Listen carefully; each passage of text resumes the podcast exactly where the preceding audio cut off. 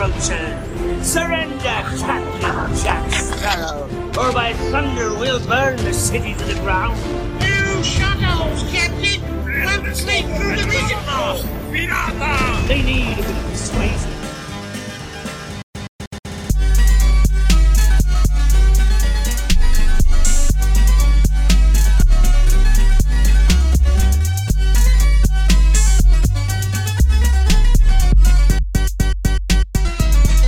Destiny now lies beyond the gates of doom.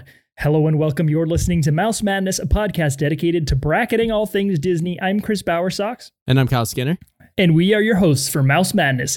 Each episode will focus on a single Disney topic, generate a bracket, and debate our way through the madness to figure out who or what is truly the best. Follow us and play along on Instagram at Mouse Madness Pod. Send us an email at mousemadnesspodcast at gmail.com or support us on Patreon by becoming a member of Geri's Gang at patreon.com slash mouse madness. Kyle, I'm back. Yeah, welcome back. Uh, sorry I had to take over for a second there. Uh, I just want to say thank you uh, for you know pinch hitting for a week on your own. uh, it's it's a crazy time of life for both of us right now, but uh, for me especially. Um, but I know you know flying solo is is less fun you know than being here together with each other. So I'm. I'm happy we're back. But I loved your Q and A. I did listen to it. It passed the Bay Bridge test. It was super funny.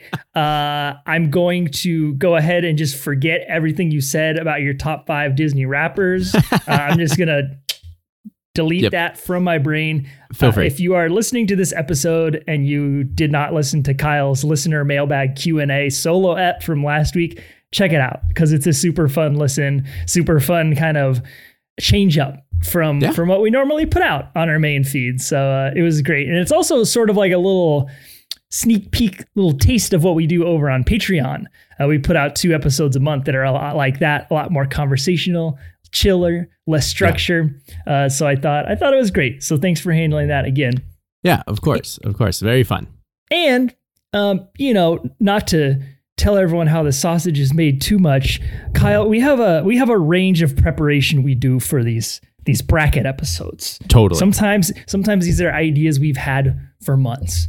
Uh, sometimes these are ideas that we research for weeks and weeks, sometimes months, depending on the topic. And then there are brackets that we just sort of like fall into. and and this is one of them. This is an idea that struck me uh, maybe while I was driving or something and I was like, "Oh my god, I can't believe we haven't done this before and Seriously. I can't wait to break it down." yeah. It is the best Disneyland attraction effect bracket, which, yeah, we've done so many parks brackets, we've done so many attraction brackets, but we've never talked about some of our favorite effects in these, which is what Disney is very, very well known for. They're known Right. for these immersive experiences and these high tech effects, uh, and really changing the game of what it is to be an amusement park. Uh, and we also, you know, talk a lot about these kind of effects in these in these rides.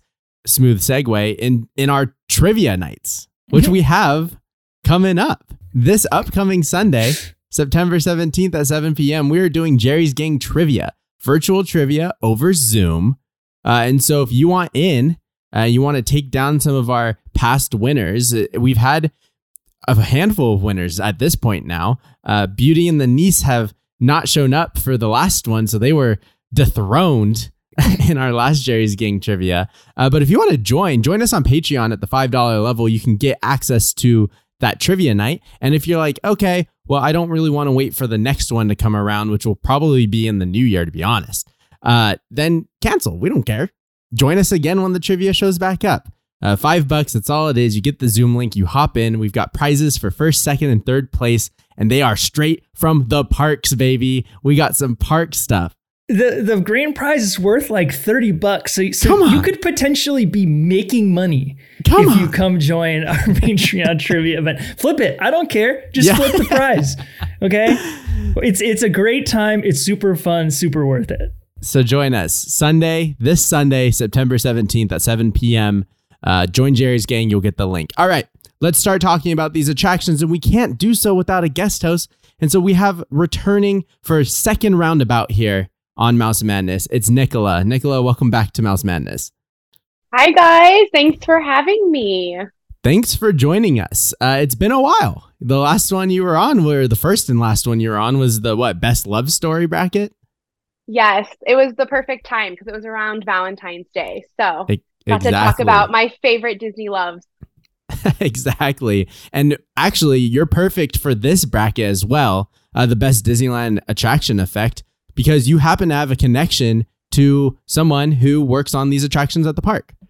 Yeah, I have an uncle um, who works at Disneyland and um, does the mechanical engineering and fixes the rides. I don't know his official title. He told me one time, and I was just probably starstruck when he told me.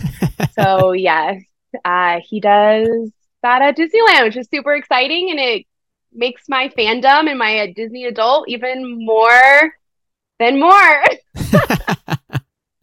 That's awesome. Then, yes, you are going to provide some pretty valuable insight to this bracket and even better opinions uh, because it is in your blood. These Disneyland effects are in your blood. So, we're excited to have you back uh, for another go around on Mouse Madness. Chris, let's jump in. We need a drink. We need a spoonful of sugar to kick this thing off. What do you got? So so just a just a little check in. Okay. right.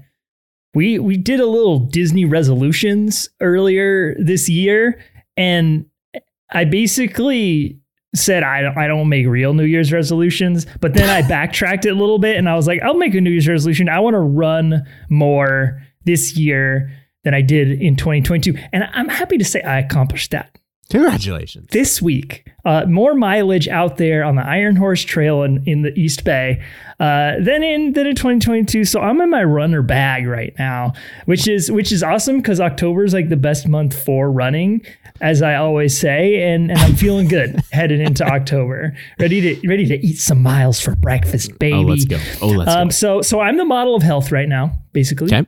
Um, and as we, we keep talking about, we're heading to Disney World soon. Uh, So I'm working on that Disney bod, working on that that Volcano Bay physique, and so uh, not drinking alcohol right now.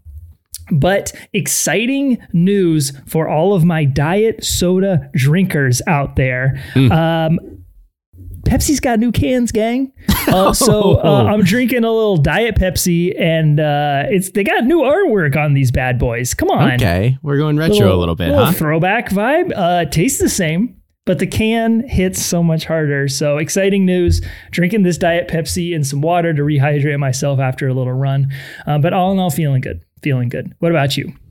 Well, I am not going to any water parks on our Disney trip, so I can drink and I'm going to drink. And one of my resolutions during that episode was I'm going to make more drinks at home. I'm going to dip into the bartending game a little bit more. And I'm happy to say that I have done it yet again and I have failed yet again. uh, I in the in the solo episode I got a question that was like what are your favorite Disney drinks? And one of them was a hippopotam mai tai from Trader Sam's and I was like I'm to just make that. I know I got the stuff. So I looked up the recipe. Boom. Mm, all the stuff looks like I have in my cabinet. Uh, went to look in my cabinet. I don't have all the stuff. So what I ended up making was just a pretty typical Mai Tai. Uh, so a hippopotam Mai Tai is an ounce of lime juice, an ounce of dark rum, an ounce of light rum, half an ounce of orange curacao, half an ounce of agave nectar, and then half an ounce of orgeat almond syrup.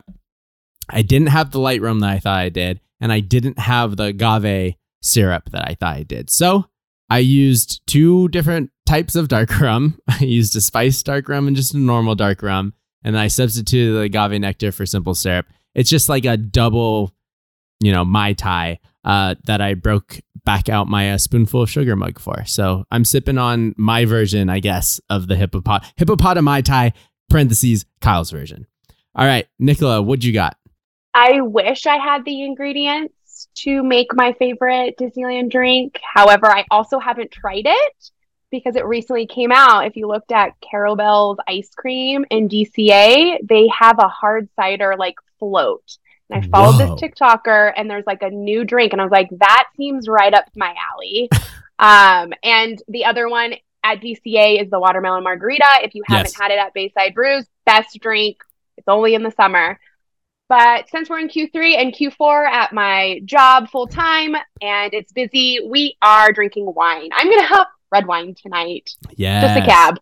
Yes, it's red wine season is uh, quickly approaching here in the Skinner household, so and I'm very happy. That weather needs to cool down just a tad more, and I'm going to be diving into some of those reds for sure. All right, Chris, drinks are in hand, baby. Let's talk about the demographic that we surveyed to get this Field of 16 best Disneyland effects. And luckily, uh, we had a same day demographic survey because the day we're recording is the day that Tiana's Palace in Disneyland opened up and we were able to have some restaurateurs sit Mm. at the tables and indulge in the gumbo, indulge in the beignets served by No, no, Tiana no, herself at Disneyland. So we had our interns stock them, stock the tables, table to table. Hey, while you're enjoying that delicious beignet, what do you think is the best effect here at this park uh, and any of the attractions at Disneyland specific? And we got a ton, obviously. Disney's well known for this, but some did not make the dance. So, Chris, what are a couple for you? I mean, I like I don't. Uh, it's I hate making proclamations like this, but Mm. this feels like one of the most balanced brackets that we've had. Yeah. And you and me kept texting each other on the side, be like, "Oh, what about what about this? What about this one? The gumbo Mhm. eaters forgot. What about this one? The gumbo eaters forgot." So, so the list can go on and on because, like you said, to lead things off, Disney's known for these attraction effects. Like this is this is the Disney parks going experience. There's tons of them, and they're all great for different reasons. So it's like you can you can come up with dozens of miss the dance ones, but for the the ones that stood out to me most were the hitchhiking ghosts. Obviously, the haunted mansion is loaded with various attraction effects, several of which we will talk about on this bracket. The hitchhiking ghosts are one of those ones that they updated and it got worse than it Mm. was. It what was a quaint sort of creepy effect in the past becomes this like goofy over the top thing that I don't really like. Sure. Uh, so I'm fine with it missing the dance because I would probably just spend 10 minutes bashing it. um, the other one is a is a very deep cut, and it's one that's so like stupid, but it's the enchanted fountain effect in the enchanted tiki room when the Mm. little little water jet stream tube like goes up and touches the ceiling and then it Yep. comes back down again and the fountain comes down. I don't know why that always brings me so much joy. Yeah. And I'm never really sure exactly how they do it. I'm like, is Mm. it like a clear plastic tube that's going up and down and then like the water co- comes out the top or is it, or are they just blasting some super strong water? they got strong streams in the Enchanted Tiki Uh, Room, baby. Yeah, it, it's just it's it's one of those things. It's just like man, it's a it's one of those simple pleasures in in life that for all of the screens, little tiny illusions like that will will always bring me joy. Uh, so that one definitely stood out to me as well. How about a couple of miss the dance effects for you? Yeah, the first one is the Big Thunder Mountain Railroad explosion when you go up that what second lift hill on the coaster. When they updated it in what I'm going to assume was 2015 because that's when they updated a lot of these things. Uh, they added the spark from the TNT uh, barrels that run up the light lines as you go up the lift hill. And as they run up, they are going towards this kind of like package of dynamite at the top of the hill that then explodes. And when it was new and when it works, it's incredible. They essentially just blast like a fog machine and then project fire effects onto that fog. And it looks so good. So good. The only thing is it is that it rarely works now. like Yeah. sometimes you don't get the fog, you just get the explosion and when you do you just see like this burst of light that doesn't mean anything. So I can see why it doesn't make it, but the first time I experienced that blew my mind. Insane. And the second one, of course, I got to go over to Pirates of the Caribbean and their new addition to the attraction. Right after you leave kind of the skeleton era of pirates, you enter the dark cave in which you're learning about the curse and that there's cursed treasure ahead and and you know, you don't think there's a curse, well, just wait and see. And you have a man who is looking like he has just taken a, a chest of treasure, but he's a skeleton. But as you pass him, the other side of him is human. And that's really the transition of the ride. You're going to see what ended up making them cursed in the first place. And it's that they've stolen all this treasure. And that effect is so simple. It's just a mirror with two different sides of the figure that reflect and are perfectly symmetrical. So it looks like a, a full human on the other side. But it, it's so believable because it's dark. The use of the reflection is really smart. And that's very Disney use of reflection. And we'll dive into that a lot as well. So changing cave pirate. That's my other one. Nicola, uh, any effects that did not make this bracket that you think should have made it? This one's going to be a newer attraction, and luckily have gotten to ride it this year. Uh, Nice. It's going to be Mickey and Minnie's Runaway Railroad. I highly suggest paying the $18 and not waiting in line or going right after fireworks and waiting in the line to get into Toontown. I walked in on the ride in less than five minutes.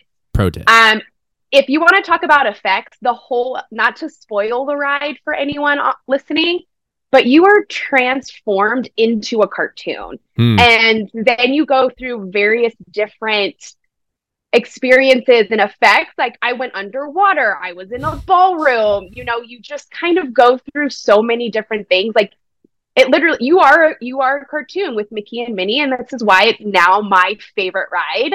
Hmm. Rise of the Resistance was my favorite, and now it's Mickey and Minnie's Runaway Railroad because Wow. I am put in as a cartoon. Like I feel like I'm with Mickey and Minnie going through this experience. So yes, this is the one that was a miss for me. I love it. I love it. Awesome. Uh, yeah, well, that trackless technology, that screen technology, all of that's coming into play here in this bracket, in which it's time to announce that bracket 16 of the greatest Disneyland effects on their attractions. Cue up that dramatic music. And here we go. Rolling into the one seat is the Indiana Jones boulder from Indiana Jones attraction. Coming in hot at number two, it's the Burning Village effect from Pirates of the Caribbean. Cutting a rug at the three seed is the Haunted Mansion ballroom scene. Zapping into the four spot is the Rise of the Resistance moving laser cannons. Roaring at the five seed are the Matterhorn Yetis. It ain't over until the number six seed sings. It's the singing busts from the Haunted Mansion. Tempting us all at the seven seed is the Eye of Mara from the Indiana Jones adventure. Noping out at the number eight spot is the portable hole from Roger Rabbit's cartoon spin.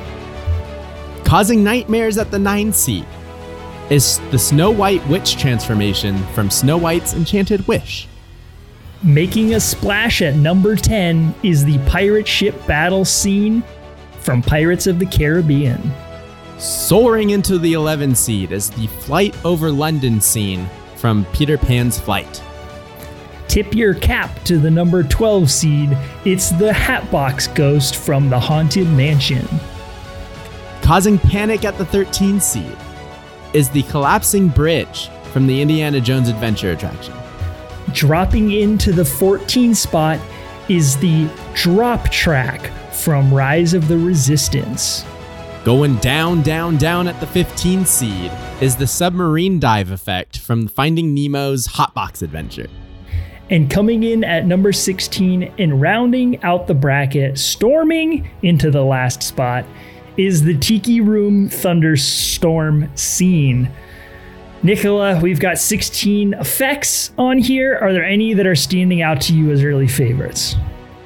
I'm gonna say the boulder at Indiana Jones for sure deserves that number one spot.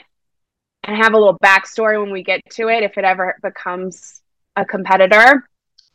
Um, but I want to see what the singing busts do. I know they've Hmm. transformed and changed um, since the original ride. They've changed some things on the effects, so they've like upped it, and I really enjoy it. So I want to see where they land. I think they're going to do well. All right, well, Kyle, I can go ahead and get things started here uh, Yeah. with the number one seed Indiana Jones Boulder versus the number 16 Tiki Room Thunderstorm. So, like, I'll just go ahead and just let's let's get it out in the open. Set, set the scene. Okay, Tell us how let's it's just, done. let's also, just get spoiler it out. alerts. I'm going to spoil all of these effects throughout Well, this bracket. Sure, yeah, your magic gone.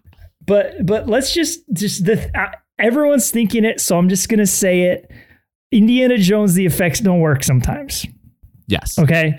And there are certain effects that don't work more than others. And I would Yes. say one of the ones that doesn't work the most is the boulder in Okay. Indiana Jones. Okay. Here's the thing though when it does work, it's really good. It's real and good. there are very few effects. Like, I don't even think I can think of another one that Disney has come back to the drawing board on it and made a really good effect even better, which Hmm. is what they did do. I don't remember when they made the change, but the boulder used to spin kind of in like an unrealistic free spinning kind of speed. Yeah. Um, and then some somewhere probably around 2015, uh, they changed the speed of the boulder to feel more realistic hmm with um, like the speed at which it was coming towards you. They matched the rolling of the boulder, uh, so it makes it really great when it happens and it's all synced up right. It's one of those effects that like you experience it and you sometimes think to yourself like like I know this is supposed to be fake, but but what if somehow Yeah. this thing actually does fall off whatever contraption that it's on and does Yeah. crush me. Imagine. The, the- What the thought if- goes through my head. Yeah. What if this time the car doesn't go and we break down in the middle of the boulder roll? Does that boulder keep coming at me? And and like that's the other thing that's cool about it is there's this sort of like uh prelude to it where you have the Jeep stop and and you're kind of like is, are we what's happening? Something's about Yeah. to happen. And so there's like a little there's like a little anticipation. There's a little build up and it makes it so much more fun uh, when it finally happens. But I am not going to lie. Um, I some I'm at the point where I laugh out loud when the boulder doesn't work. I'm just like, of course, of course it doesn't work. Sure. Classic, classic Indy. Uh, got two rides on Indy last time I was at Disney and went over two on the boulder. So Oh man. I think that that may come into play later on, but I definitely do like it in this first round. It's going up against the 16 Enchanted Tiki Room Thunderstorm, which is a fun effect. Okay. This is a. The timing of it is sort of weird because you have the um, chant. I don't know what the actual name of the song is. Something chant. Uh, you've got the birds, you've got the totem pole guys, you've got the Mhm. little drummers, and it reaches this like anxious level, and all of a sudden uh, the lights go out and you get the the thunderstorm. Yes. What's cool is that up until this point, I don't know that you really focus at all on the windows, the fake windows that surround the tiki room. It's Right. like, oh, okay, maybe like there's some f- subtle background lighting in the corner, but when all those lights drop, they do the thunderstorm effect, and I, what I assume is like tinsel. You- sure. Right. that's the moment where you feel the most transported to to someplace else. Mhm. Which is why I love it so much. It's like, whoa. I feel like we're not even at Disneyland right now. Yeah. Um, so it's like a it's like a complete perspective shift. That being said, I do find it strange that they immediately kick you out of the tiki room right after it happens. And and like they they legit say, you know, it, starts raining, thunderstorm, and they go, "Oh, like who left the shower running?" Mhm. And someone else says like, "Oh, the gods uh, are angered by all of the celebrating." And then they're like, "Okay, well, I guess no better time than now to get your out of here." Yeah. bye bye. Like I know um, there's a dangerous thunderstorm out here. Uh, we've got electricity in the atmosphere, but bye bye, bye bye Yeah. now. Yeah, I, like I think I'm going with the boulder. It's a more sophisticated effect. Tiki Room's great. Like I said, this is a very balanced bracket. I like the way that the Tiki Room feels uh, like a little brief respite from the madness that is the Disney park. So I have a lot of love for it, but not against the Indy boulder. Yep. I and I also think that the enchanted tiki room effect is something that is so easily replicated that I don't even associate that effect with Disney anymore. Like that rain effect is at basically every tiki bar you go to. You go Yeah. to Tiki Tom's and Walnut Creek, they're doing the same exact thing, baby. they're doing the same exact thing. We've seen it. We've seen it multiple times. So it's a it's a fun effect, but uh, it when it's up against the boulder in Indiana Jones, the thing that like scared me to death as a kid, death. Uh, it it's so effective when it works. Uh, Nicola, boulder moves on. I'm assuming that you're good with that. A hundred percent. I will say the only benefit of the tiki room with effects and maybe just the ride in general is that the Dole Whip station is right there at this point. I don't ever ride it. I think I've been on it like three times in my life and I go maybe two to three times a year. So the tiki room is really on the bottom of my list. So yes, Boulder all the way. Ah, I think you got to go give that another spin. Yeah, what the heck? I think you may need to give that another spin. All right, next matchup, number eight. It's the uh, the Roger Rabbit portable cartoon hole taking on Snow White's uh, witch transformation and the Enchanted Wish, and the Roger Rabbit effect. When I went on Cartoon Spin for the first time in like a decade, probably on on a recent trip, I was like, "Whoa, this is good!" and then like I forgot how smooth and how how effective this thing is. So you've gone through the entire attraction and uh, the the dip drenched room with the weasel pointing the dip machine nozzle at you, threatening to erase you forever. And out of the the corner of your eye, you see Roger who is stretching his arm out, and he's like, "Hey, this way.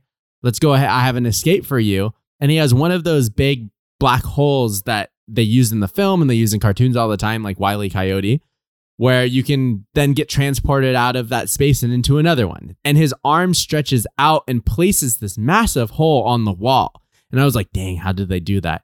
And when I tell you that I watched some of these uh, attraction videos to see how it's done, it gave me such a greater appreciation for this effect uh, when I did that. I'm going to share my screen really fast. I'm going to try to describe it. So, Roger Rabbit has his hand on the big porthole thing. And what looks like space between the big portal and the wall is actually the wall being painted at a perspective of the viewer so that you can't tell that it's missing. In this freeze frame, you can because you can kind of see up at the top and up at the bottom. You can see like where the the wall gets pushed in. But like that is so good. Yeah. It is so good. Essentially, like this black hole looks like a black hole that he puts up against the wall. And it's just like such a fun way to end this absurdly chaotic ride with a an incredible escape, a simple escape. Just just go through this and you're going to be back at the unloading dock. Like it just makes so much sense for Roger Rabbit. It's a part of the the movie, not in this way, but that's even better that they use it in this way to immerse us further. And then plus the design of it is just so smart.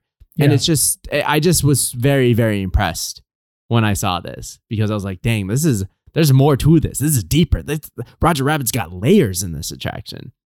So I I adore adore that effect. Let's talk about the witch transformation, Chris. this is something that I remember in some of our very first like Disney fan conversations back in whatever 2014 when we both discovered what big fans we were. This one stuck out to the both of us. We we connected on this and just talking about how it's such a simple effect and yet it is so scary. It is so effective for the moment and it survived the most recent transformation. Like this is still a thing that happens.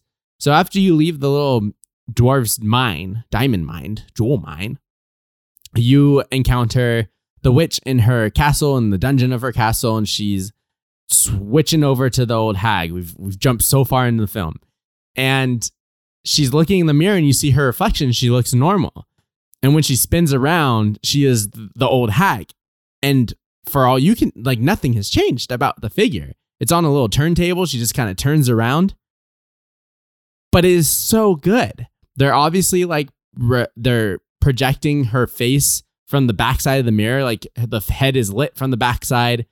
The collar of her cape is black, so it looks perfect. It's lined up perfectly on her. And the minute she starts turning around, it fades out. And so everything is the same. The rest of the body is the reflection. They could have done a screen, right? That look like a mirror and she's looking at like the same figure as herself, but then you would you wouldn't see the reflection of the swivel. But you see the reflection of the swivel. So it's realistic, it's believable, and there's no telling that that's going to happen. Like in any angle that you look at it, the head is blocked. You can't see the old hag head. Like there's no hint that this is going to happen. And then it just happens. And it is just so good and it's so simple. And it's really what Disney does well with those Fantasyland rides. How can we just do something very quick, very easy that can last forever that we don't need to do a ton of maintenance on? And that's one of them to me. Like that is just such a such a great one. So this is a matchup of like really great Disney attraction effects for me. I'm gonna go actually with the Roger Rabbit one though, Hmm. and I think that's probably a recency bias of me just rediscovering and being like, "Dang, that's good," and having my mind blown a little bit. But I just really like how well that works, uh, and it really allows the ride to end in a way that makes sense. So I'm gonna go with the eight seed here. Roger Rabbit, uh, during those sort of like mid 2000s years, was was always an attraction that I felt had kind of an inflated queue. Mm. So I didn't really. I mean, I remember going on it when I was like little, but then I took like a Roger Rabbit hiatus for a very long period of time. I need a break. Yeah, so so I didn't really remember that this whole effect existed, and uh, I was probably in college when I sort of got on it again. It was almost like experiencing it for the first time again, and uh, the grand finale portable hole. I was I was like, I'm too old to have been tricked so bad by that dude. Yes. uh because it's it's so like yeah like you said it's so effective here's the thing though oh. in my brain the distance that he throws the hole against the wall is, like it's like three times the size of what it actually is so Yeah. as i was going back and rewatching some of these pov videos of the attraction it really reminded me of the dinner party episode of The Office where Michael takes his plasma screen TV and is like, "Oh yeah, see, like you need more people, pop it out, boom." Yeah. I was like, Yeah. "That's that's Roger and his rabbit hole, right here." Totally. Totally. Um, You're yeah, so right. both are great, you know, and both are practical effects, very simple illusions that impact the story of the ride in very memorable ways. I have to go with the witch transformation though. Hmm. It's it's such a visceral reaction when it happens. One of my very favorite things to do is ride Snow White with people that either haven't been on it in a really long time or had, have never been on it before and and that's the part that is always like oh excuse me that Mhm, was mhm. terrifying Mhm. uh, and, and i just there are so few sort of like natural experiences you get like that in in the parks these days so i love it which means nicola you're breaking a tie here As we were talking and looking at the bracket, this is the hardest one. I don't. I think this is going to be the hardest one. Hmm. Not the finals. I think we're going to have a clear winner at the final.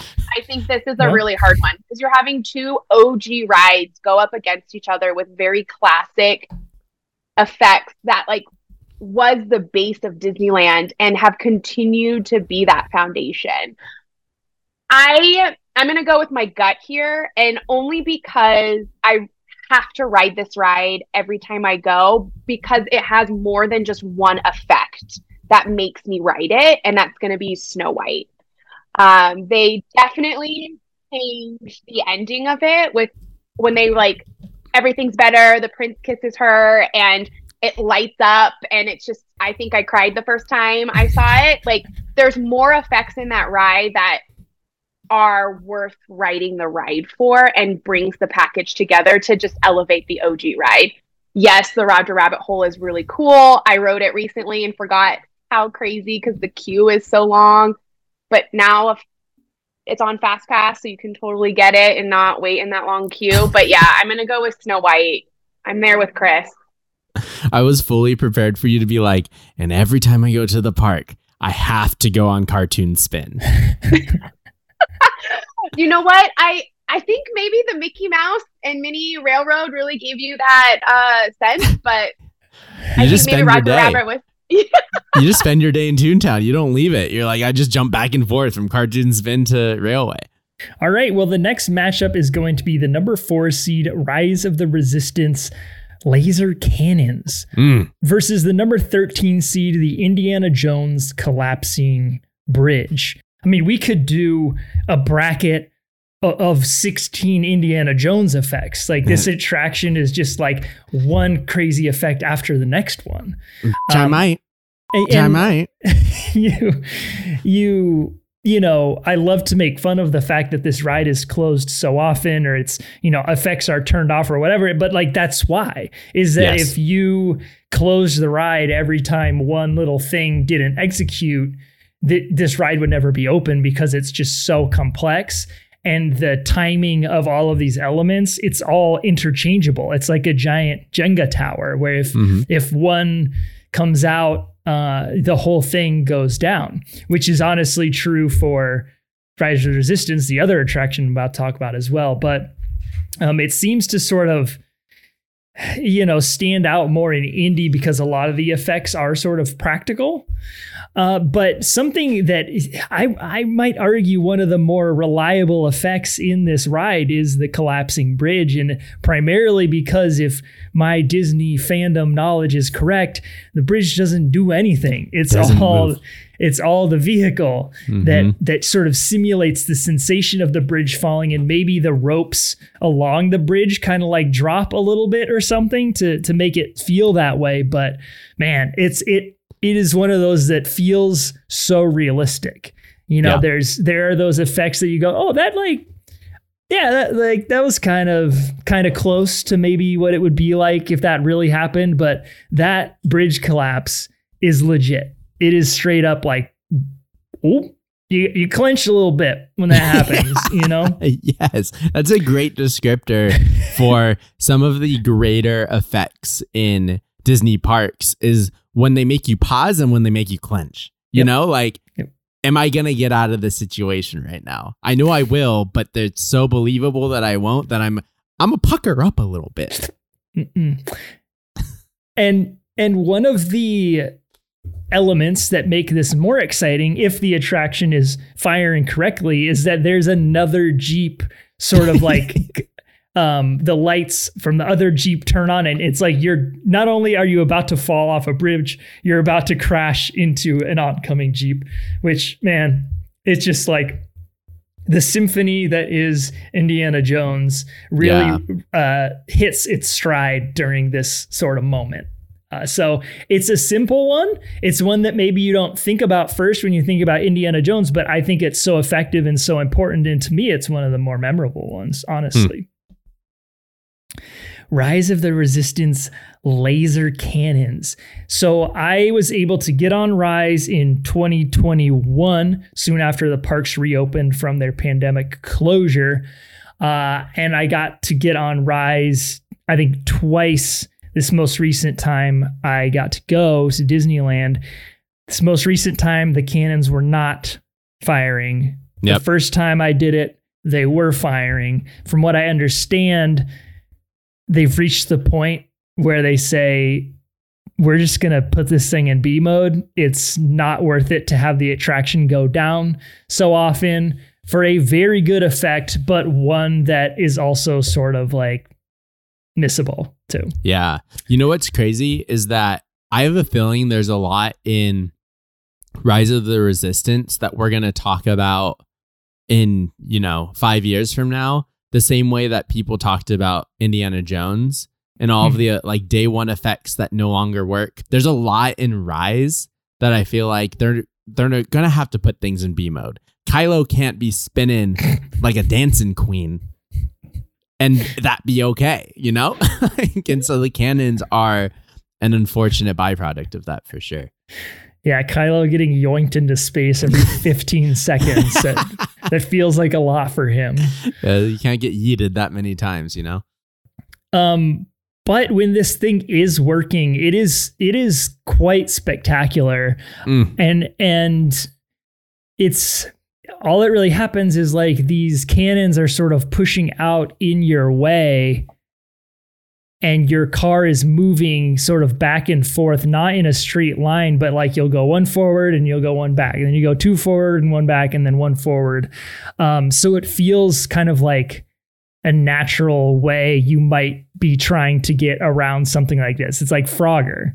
Right. Um, but but the thing that's cool is how close you are to these giant moving set pieces so nuts. like you can reach out and touch them and then like that's the part that feels so crazy about it is like this feels like it shouldn't be allowed like this feels i know they're supposed to like be pretending that we're in a dangerous situation this kind of feels actually dangerous Yeah, I'm gonna get crushed in a second. If this thing stalls, I am crushed. like like you are literally blocked in by two cannons at one point Yeah. like like that sense of um suspense and danger these things put that in you uh, which is which is unique and and i mean both of these effects do that the collapsing bridge does the same thing so like we said it's that it's that clench it's that pucker Mm-hmm. and so it's really hard because I really sort of like rode Rise for the first time, being like, everyone says this is such a good ride.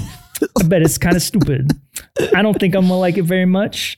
Uh, and things like this effect really won me over. And I was like, wow, Disney does still know how to make a great ride that feels really good. So so part of me really wants to give Rise the credit, but I mean, like this, it doesn't work. It's broke. Uh, so I have to go with this, the the collapsing bridge by default. Honestly, Yeah, I think I'm gonna have to agree with you. I've only been on Rise once, and it was the weekend after it opened on accident. We just happened to be at the park and were able to get on it.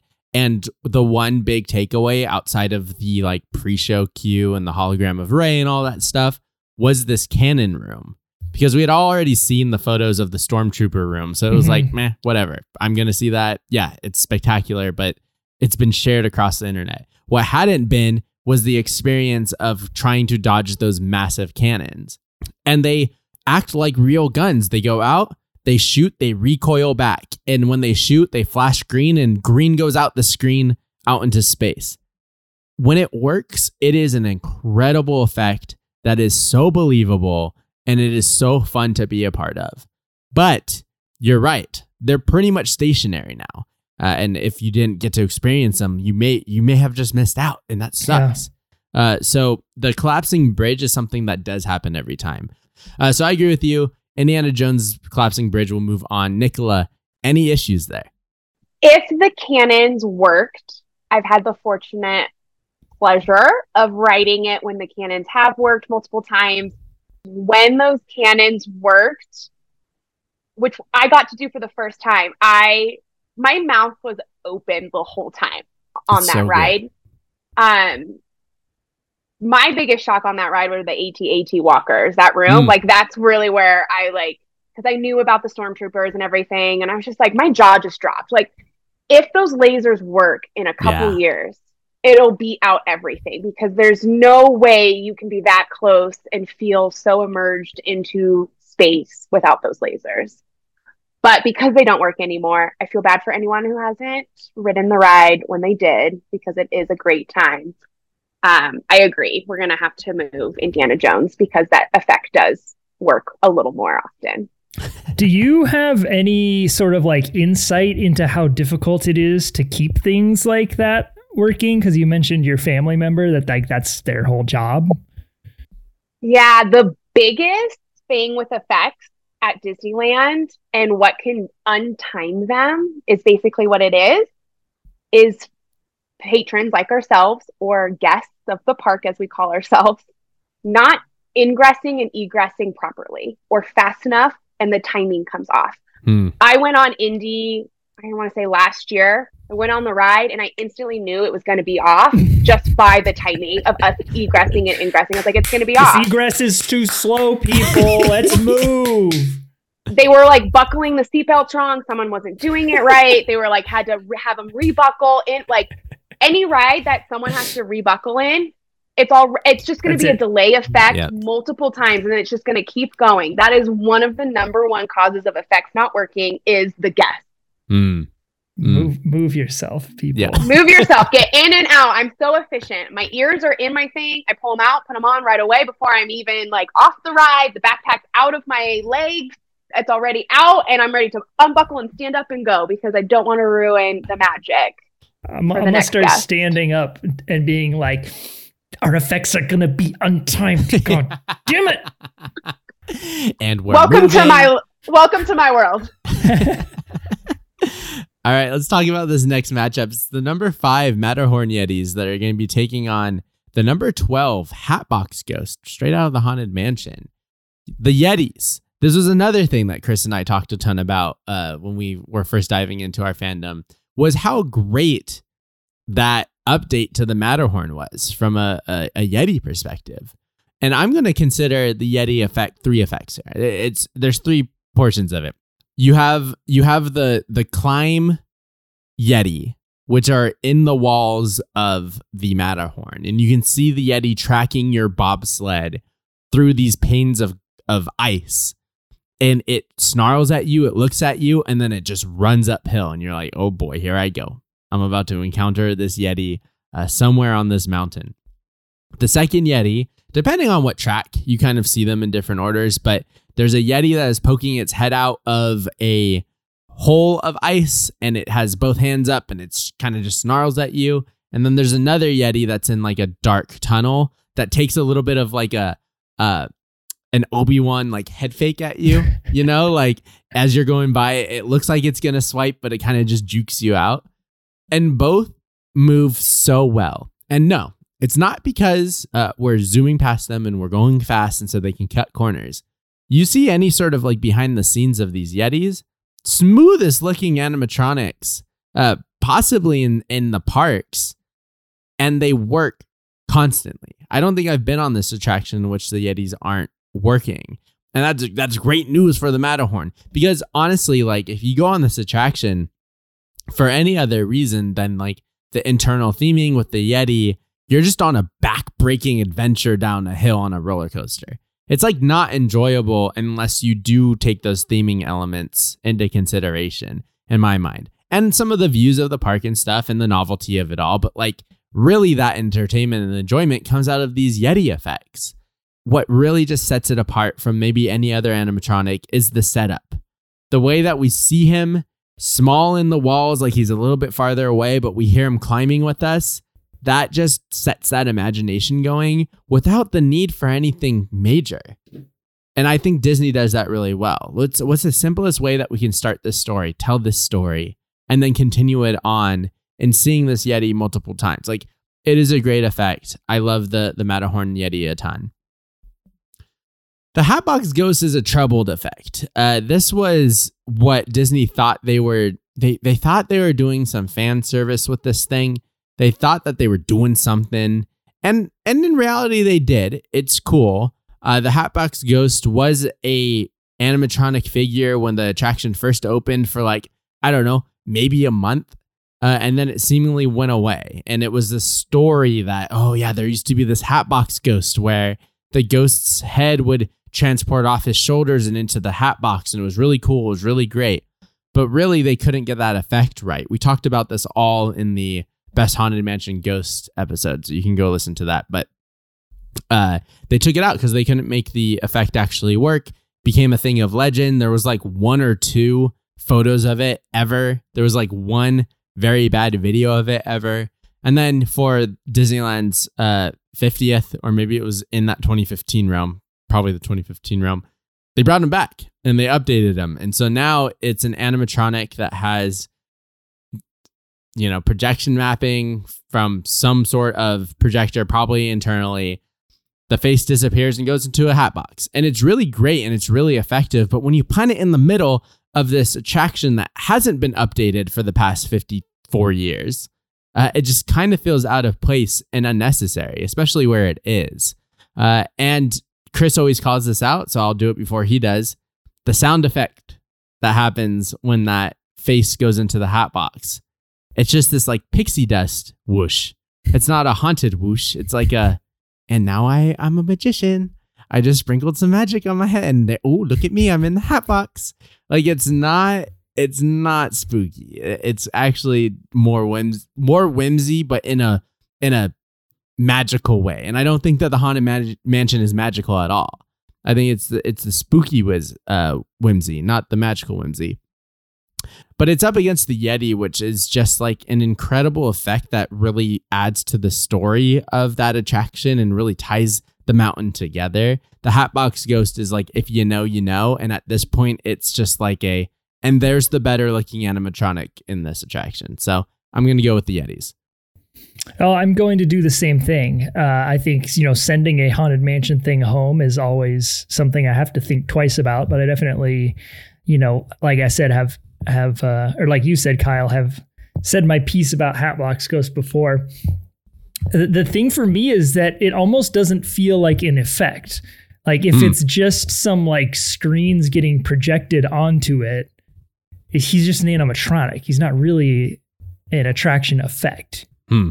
Uh, and the and so the Yeti, like yeah, you could make the the uh, argument that maybe the Yeti is not an effect; it's just an animatronic. But I think the effect is the way that you experience the Yeti. Like you said, you're you're barreling towards this thing, uh, and you're not quite sure if he's gonna scoop you. Uh, or, or if you're gonna, you know, narrowly avoid him. Uh, so I think I think there are multiple elements to the Yeti effect, whereas it feels like the Hatbox Ghost, he's really just an animatronic at this point. Uh, in in its previous incarnation, it might have been an effect, but they sort of cheated it to Hmm. to just make it do the thing that they couldn't get it to do as a practical effect. So um, I'm going to go with the Yeti as well. Uh, Nicola, do you have any love for the Hatbox Ghost by any chance? I just wish it was tied in better to the ride. Kyle mentioned he's just kind of there in the middle. And granted, they are making, I haven't watched the new movie that came out, but he's like a main character in this movie. Yes, he is. but like, I want him to be tied in more to the ride. And I know we have someone else on the bracket with a haunted mansion, but I really thought like I think he needs to be tied into like the haunted mansion world a little more and not just be the singular thing. I would have gone with the Yetis and don't forget about the sound. Even when the Mm. Yeti is not in the Matterhorn, like you don't see a version, there's so much sound of him might being around the corner, which is also a nice sneak attack when you're riding the ride that hurts your back the most in the park. Great. All right, let's move over to the other side of the bracket where we have the number two seed, the Burning Village from Pirates of the Caribbean, versus the number 15 seed, the Dive Bubbles from Finding Nemo Submarine Voyage. Look, Wrap it up. Wrap look, it up. Look, one of these effects is one that you very clearly know how they do it. And one of these effects is one that is just so spectacular, magnificent, it takes your breath away every time. Uh, and I think we all know that the latter is the Finding Nemo submarine voyage bubble effect, right? Um, this this um, when I tell you this bubble thing from the original submarine voyage, this is what this like my Disney fandom began with these bubbles. Oh my god. Say swear to God. Oh I used to sit when I would go swimming in the pool and have my my little nerd goggles on. I used to sit at the surface of the water and bat my bat the surface of the water to create little bubbles to replicate that experience. Oh my gosh. It's so simple but so effective. I Sure. absolutely love it. Obviously, if you look at the attraction from above, you can very obviously see the bubbles. Uh, so, Uh-huh. you, so you know how it works. But hey, we're talking about a burning village here. When you're like, you're clearly like, that's obviously not fire. That's obviously some bed sheets with the, with the light sh- showing up on it. It's a it's a basically a wacky inflatable tube man uh, behind every single window in the village. Now, I will give I will give it some credit. It is a big scene. This this burning village scene in Pirates of the Caribbean. It's a big scene and it's an important one to the ride. It's it's sort of like a climax of sorts before you sort of drift off into the section that brings you up back to the real world. Um, and so it's kind of like this is this is how it all ended with these pirates is they Mhm. burnt everything down and they're cursed because they are jerks. Mhm. Uh, and so aesthetically it looks great, but as an effect, I think it's it's almost like the Tiki Room one where like it's a little bit too simple for me. Um, so I'm gonna go with uh, submarine bubbles. This is insane. This is blasphemy. And I know I'm going down, pun unintended, with this sinking ship because Nicola is celebrating that decision. But the bubbles don't they're they don't work. That is yes, not they do. that no it absolutely doesn't. work. Yes. If you go you go through that first set of like we're going down, we're diving. The bubbles come up. You look out your porthole, you see the surface of the water. You're Don't passing. look at yes, it. you do. You're Don't- passing no, you a buoy. don't look at it. You pass you a don't buoy look at it. you pass a buoy which why would you need a dive if the buoy is there you pass a buoy that is obviously half out of the water and you're looking at it at the surface the bubbles aren't effective the only time that they are effective is like the second or third time it happens where he's like we're gonna go explore this cave and like the bubbles happen and all of a sudden you're in a cave, sure, I'll give you that. But otherwise, they are not effective. You're in a shallow pool and you see it the entire time.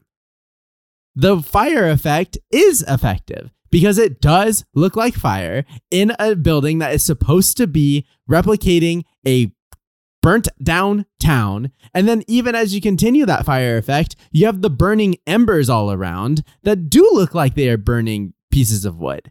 Like it's not just the bed sheets; it is the pieces of wood that have also burnt down and are on fire. Like this is a very, very effective effect that tells the story, ties it all together, makes it happen. The bubbles are bubbles and they're stupid. Burning Village should be moving on here. Nicola, we're going to you, and I'm gonna quit this podcast right now, and you are gonna be the next guest host because I can't handle this. I'm I have to go with the bubble. Oh my god. I need to just change your mind on the bubbles.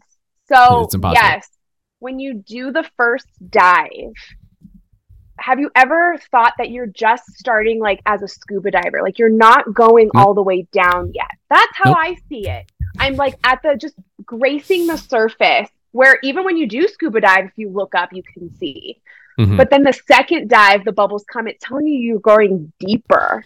Here's so the like the idea of the bubbles work. Here's the thing I'm in a submarine, I'm not a scuba diver. So if I'm in a submarine, I better be going down, down, down, as the captain's telling me, not, okay, and now we're barely under the water, everybody.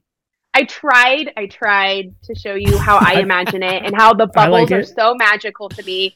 And you know what? When my first ride at the park and the ride that I always had to do when I was little, I had to see the mermaids. I was obsessed with Little Mermaid. And the submarine ride had the mermaid. I called it the mermaid ride. It wasn't the mermaid ride, but I went on it. And still to this day, the bubbles work. So Finding Nemo's going through. Let's go. I hate it Bubble gang. Bubble gang, bubble gang, bubble gang. All right, next matchup.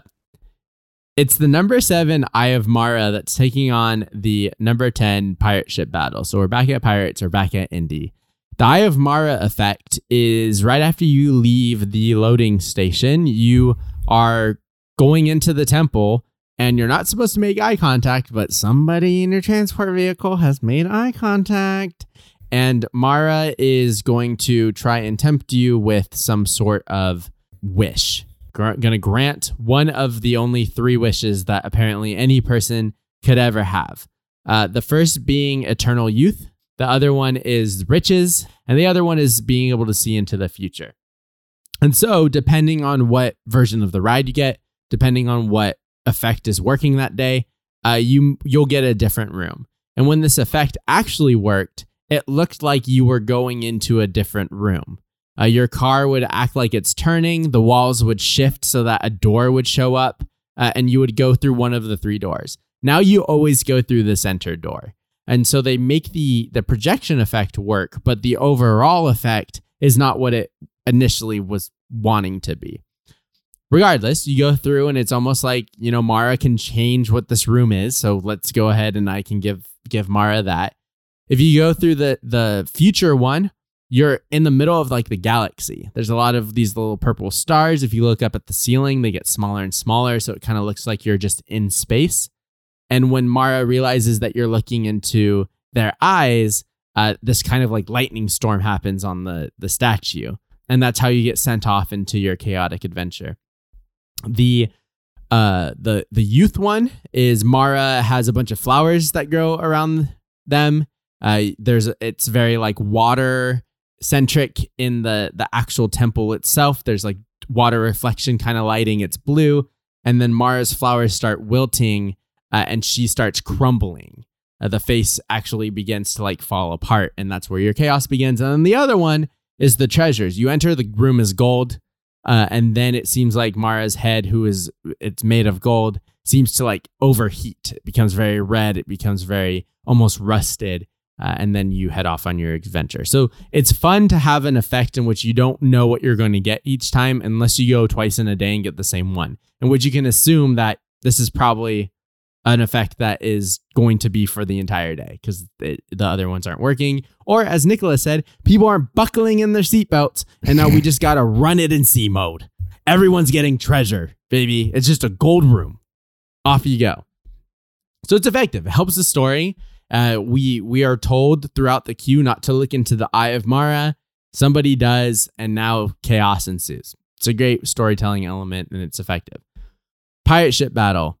Uh, you've gone through that scary curse cave, and now you've opened up into this massive room with a, a pirate ship and what is currently Barbossa on it, shooting at a fort, uh, and the cannon fire is being returned from the fort.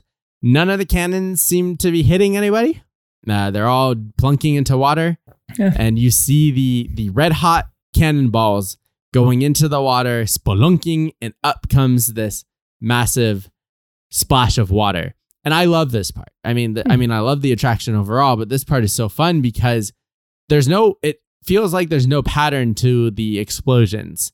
Uh, it just kind of feels like, oh, where is it going to happen next? I've been on this ride a hundred times, and I couldn't tell you exactly where where each splash is. They just happen. And what makes this part feel really fun and immersive is that those splashes are massive. Hmm. They go way over your head. Sometimes they splash you. You're in the attack. You can feel the effect, literally feel the effect as you're going through it. Uh, I like it's just so fun.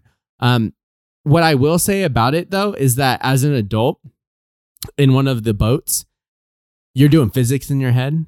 And you're like, okay, so if they're shooting a cannon, it's the Roger Rabbit thing. If they're shooting a cannon from right there, why is it only splashing about eight feet to me? How how weak are these cannons right now?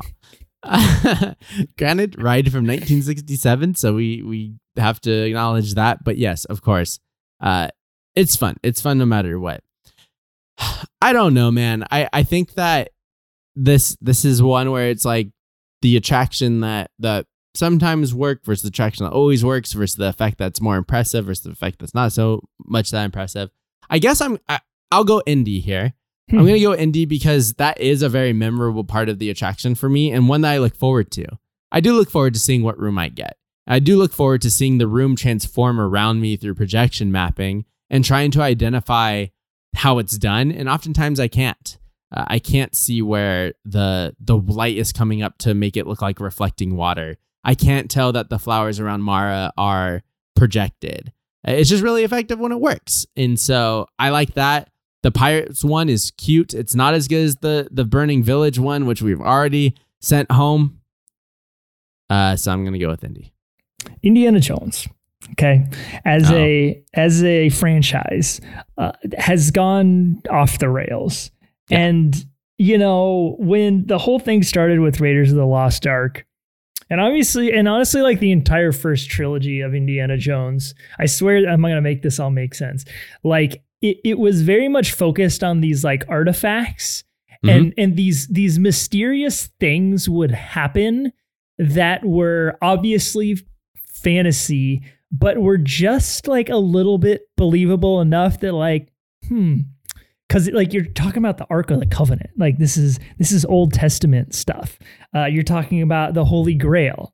This uh, more sort of like biblical uh, roots to that one Temple of Doom, you have this like tribal cult thing with these um, rocks. It, who knows? Black magic, sorcery. And then, you know, the fourth movie got off the rails with some alien stuff. The fifth movie, I, I from what I hear, there's time travel involved. Like it's Mm. just it's gone from this like quaint archaeology adventure series to this like epic franchise. And so I really liked the original Eye of Mara because it felt like you are actually at an archaeological dig site. And you went into this real treasure chamber and then were cast into this fiery hell pit that is the Mhm. attraction.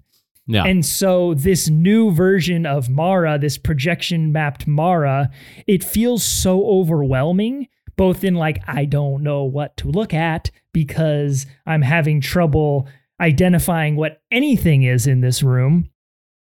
Um, and also just like thematically, you're kind of like, what like I'm I'm in space right now, and then his face is like changing.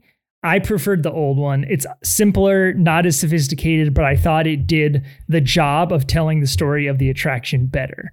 The pirate ship battle is uh yes, it has some weird physics issues going on, but what I love about it is the way that this these cannon fire geysers have the ability to reach out and touch you in ways that a lot of attraction effects can't do. Like you get a little drip drop on your forearm, you get a little sprinkle on the back of your neck. You're like, ooh, I'm in this pirate battle right now.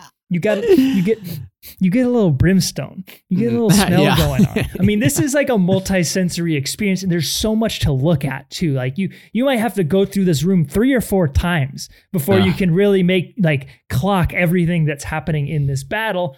So I'm going with pirates, oh my which means gosh. Nicola, you are breaking yet another tie in this oh No way. bracket. Oh my gosh. So the pirate ship battle scared me as a kid because guess what? I didn't know physics at that time, and I didn't know. Me that neither. if a cannon was going to be shot at me, that it should go further than right next to me. It took a really long time, like probably until like my early like teens to realize that it was completely like never going to hit me. But that Mhm. ride always scared me. Like I would scoot in closer from into the boat. And then Indy. I go back and forth at this part of Indy because I don't know what I'm doing at some point. Yes, the old version.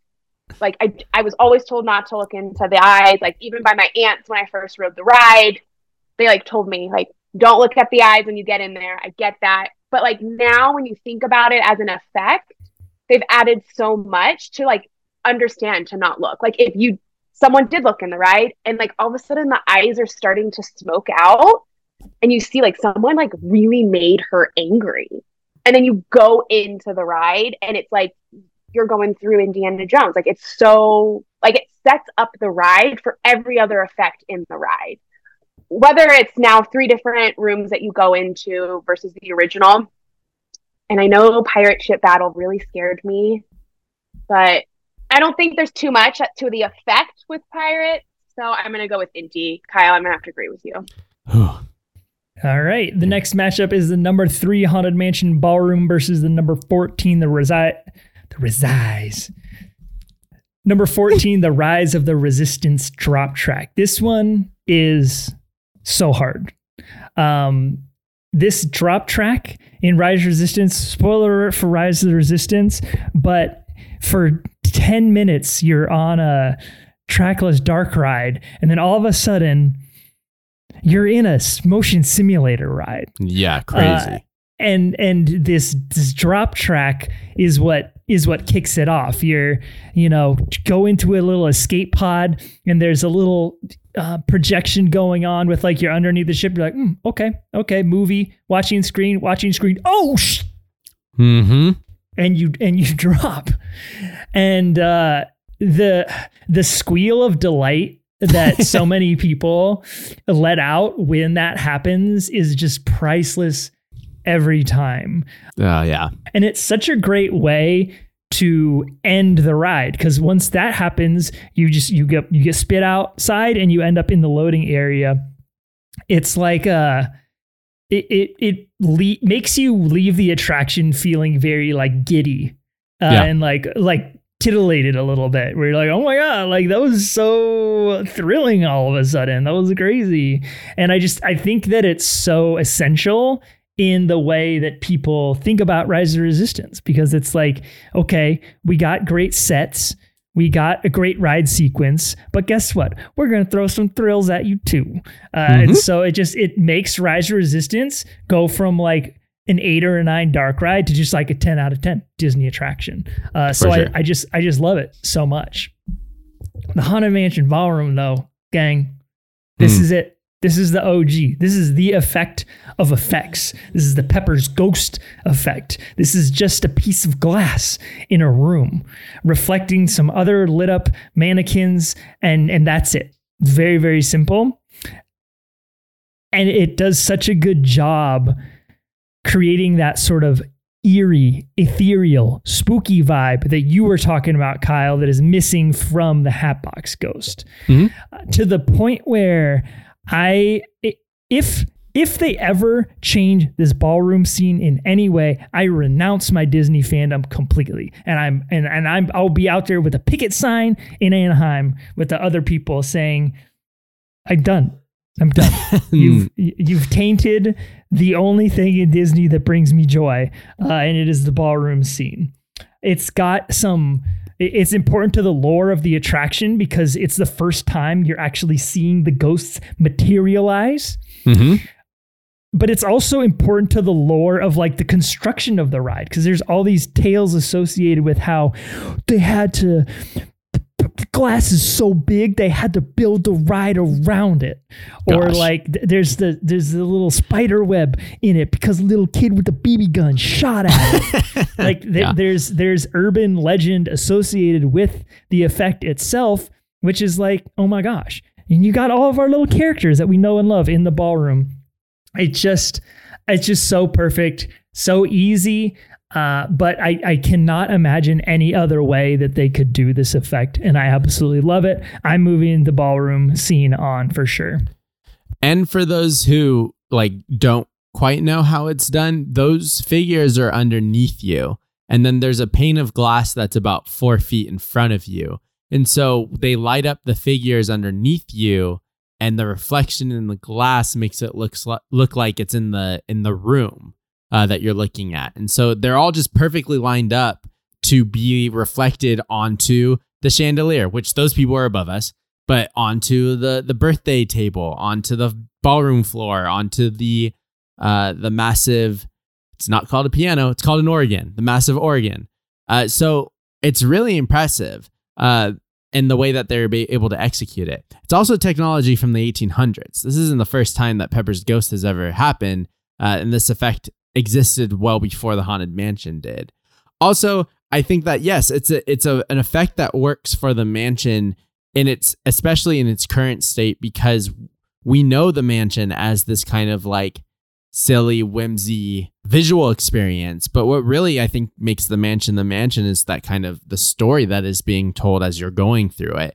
And so it's not necessarily the effects that are like this is the story. It is the story and that are being uh, reinforced by these primitive effects that work enough but you also know like i'm on this ride from over 50 years ago but the better effect is the drop track.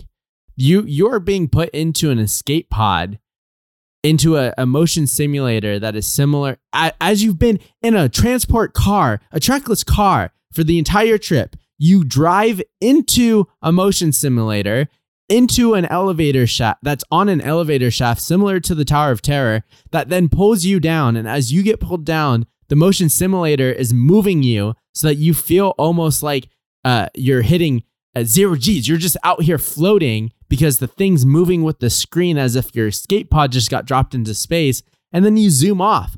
This is incredible.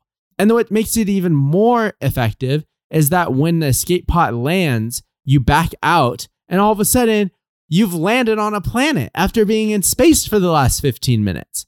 Like it is the most believable. It is the the best storytelling element in this matchup. It is the one that really convinces you that what you just experienced was not only real, but what you just said, Chris, is so memorable that it's going to make you want to ride this thing again and again. So I'm going to go with the drop track from Rise, which means Nicola's breaking a tie.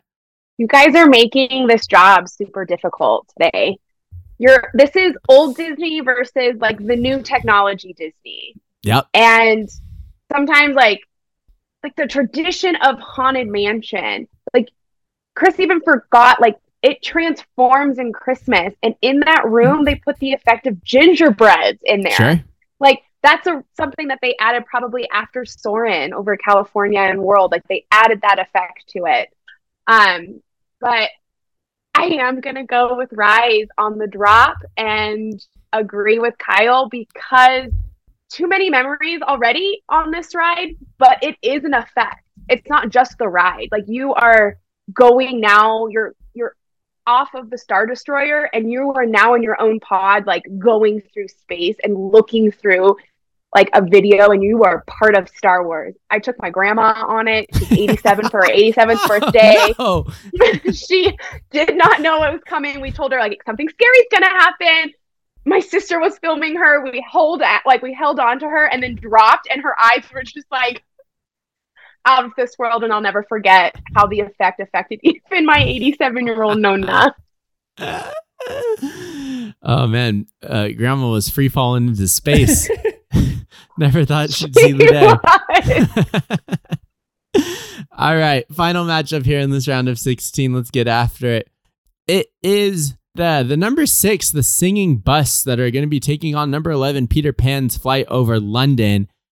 When that London scene happens, uh, you you fly out of out of uh, Wendy and and little boy's window, and you're all of a sudden over the streets of London, and it is this massive room that you are soaring over in your little pirate ship that looks like th- the streets of London lit up at night. You have all the streets that are lined with little yellow lights that are the street lights.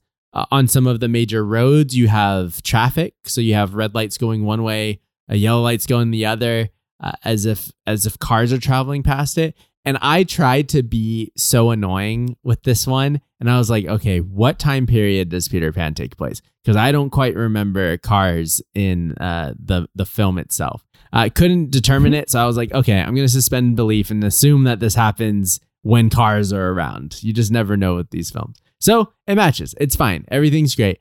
And it's really, it's really believable for the, the ride. It was just such a, a simple way of just lighting up some lights making them move very simply, indicating cars with just little dots that add to the magic of that attraction. It's up against a singing bus, which is one the, a technology and an effect that I will always kind of treasure when it comes to Disney because it feels like an effect that they were really on the forefront of, and that's that projection mapping. They tried it all over the place in the Haunted Mansion. They tried it with Leota. It never really quite worked until we get closer to modern day. But the one place it did work was on the singing busts. And it worked because they were able to strap in these performers' heads into these little harnesses, keeping them completely still so that they can just project them onto these busts, which works because these are marble busts. So, like, p- these heads aren't going to be moving. They're going to be static. They're going to be still. And you're going to have a lot of acting in the face to make it look like they're giving them life and it is performed perfectly. The singing bus performances are exquisite. They are perfect and they haven't changed. It's the same performance. They transferred it over to digital. They made it updated to the tech, but it's the same thing. And that is what makes these Disney effects so good is when they can last the test of time. Next round, we're going to be talking about many effects that didn't last the test of time, and they're probably going to fall off this bracket. But one that lasts the test of time is convincing through and through, has made it into one of the two Haunted Mansion movies, is this singing bust effect. I'd be lying if I didn't say I wasn't tempted. Uh, I think that's it to Sure. move the Peter Pan's flight over London along here, just because I really love that room. Yeah. the the, the Totally. sensation of flight. It, it's so unique for it for you know this dark ride experience, uh, and it's really highlighted as you fly over London. Great use of the force perspective and all those lights and black lights and stuff that you're talking about, Kyle. Um, I think something that's essential to the theme of the ride and of Peter Pan the movie is this idea of dreams and dreaming and things happening at night. And so flying over this flight over London really is the thing that sort of puts you in that headspace as you begin sort of your journey on this ride. But man, Peter Fa- Peter Fan, I'm a fan of Peter Pan. uh, to be honest, I I think one of my first memories as a brain was Peter Pan the ride. I must have been like two years old. Uh-huh. Swear to God, uh, I have memory of sort of like flying in this attraction. So I will always have a special place in my heart for any any of the set pieces in in the Peter Pan ride. But I am with you. I'm gonna move the singing bus on. We talked about in the Haunted Mansion best ghost bracket that these singing busts are really a linchpin for so many elements of the haunted mansion. It's that you got the song, you've got the tech, you've got like you said the spookiness, you've got the the notable Disney face in Thurl Ravenscroft. So uh, I just I like everything about it. So I'm with you. Nicola, do you think you would have moved the bus on as well here? Yeah, I called it in the beginning saying I think these guys are going to go far because of the reasons that you said. And I'm, I love Peter Pan's flight. I love the ride. Although, you know, jerky going into the room and coming out, but then like the London scene is nice and smooth and you feel like you're really flying over London it is i feel like it's cardboard down there with just led lights and some maybe even some like highlighter paint sometimes i feel like they could really like update the effect on it. Yeah. but regardless it's still one of my favorite rides. I will always do that ride when i go there but this is an effects round and i think those singing busts are actually going to go pretty far. So yes i would have moved them as well All right. Next time it's Elite Eight time. And we're going to be talking about the number one Indiana Jones boulder taking on the number nine Snow White Witch transformation. The number 13 Indiana Jones bridge effect is going to take on the number five Matterhorn Yetis. The 15 Nemo's Hot Bucks Dumb Bubbles are going to be taking on the number seven Eye of Mara from Indiana Jones. And the number 14 Rise of the Resistance Escape Pod Drop is taking on the six Mansion Singing Busts. Nicola, thank you so much for joining us. Thank you so much for lending your expertise, dropping some fun facts. Uh, we can't wait to hear more of those next time, uh, and we look forward to, to speaking with you again. yeah thanks for having me guys All right, everyone, you know how to reach us. If you got something to say about these Disneyland attraction effects, send us an email at mousemadnesspodcast at gmail.com or hit us up on social media. We are on Instagram and we also have a Discord that is super fun. If you'd like to support us on Patreon, you can head over to patreon.com slash mouse madness and join us at the $5 level by becoming a member of Geri's Gang. As Kyle said, we've got trivia coming up soon, so we would love to have you there. As Poe says in Rise of Resistance, folks, the grounds crew will meet you outside the wreck.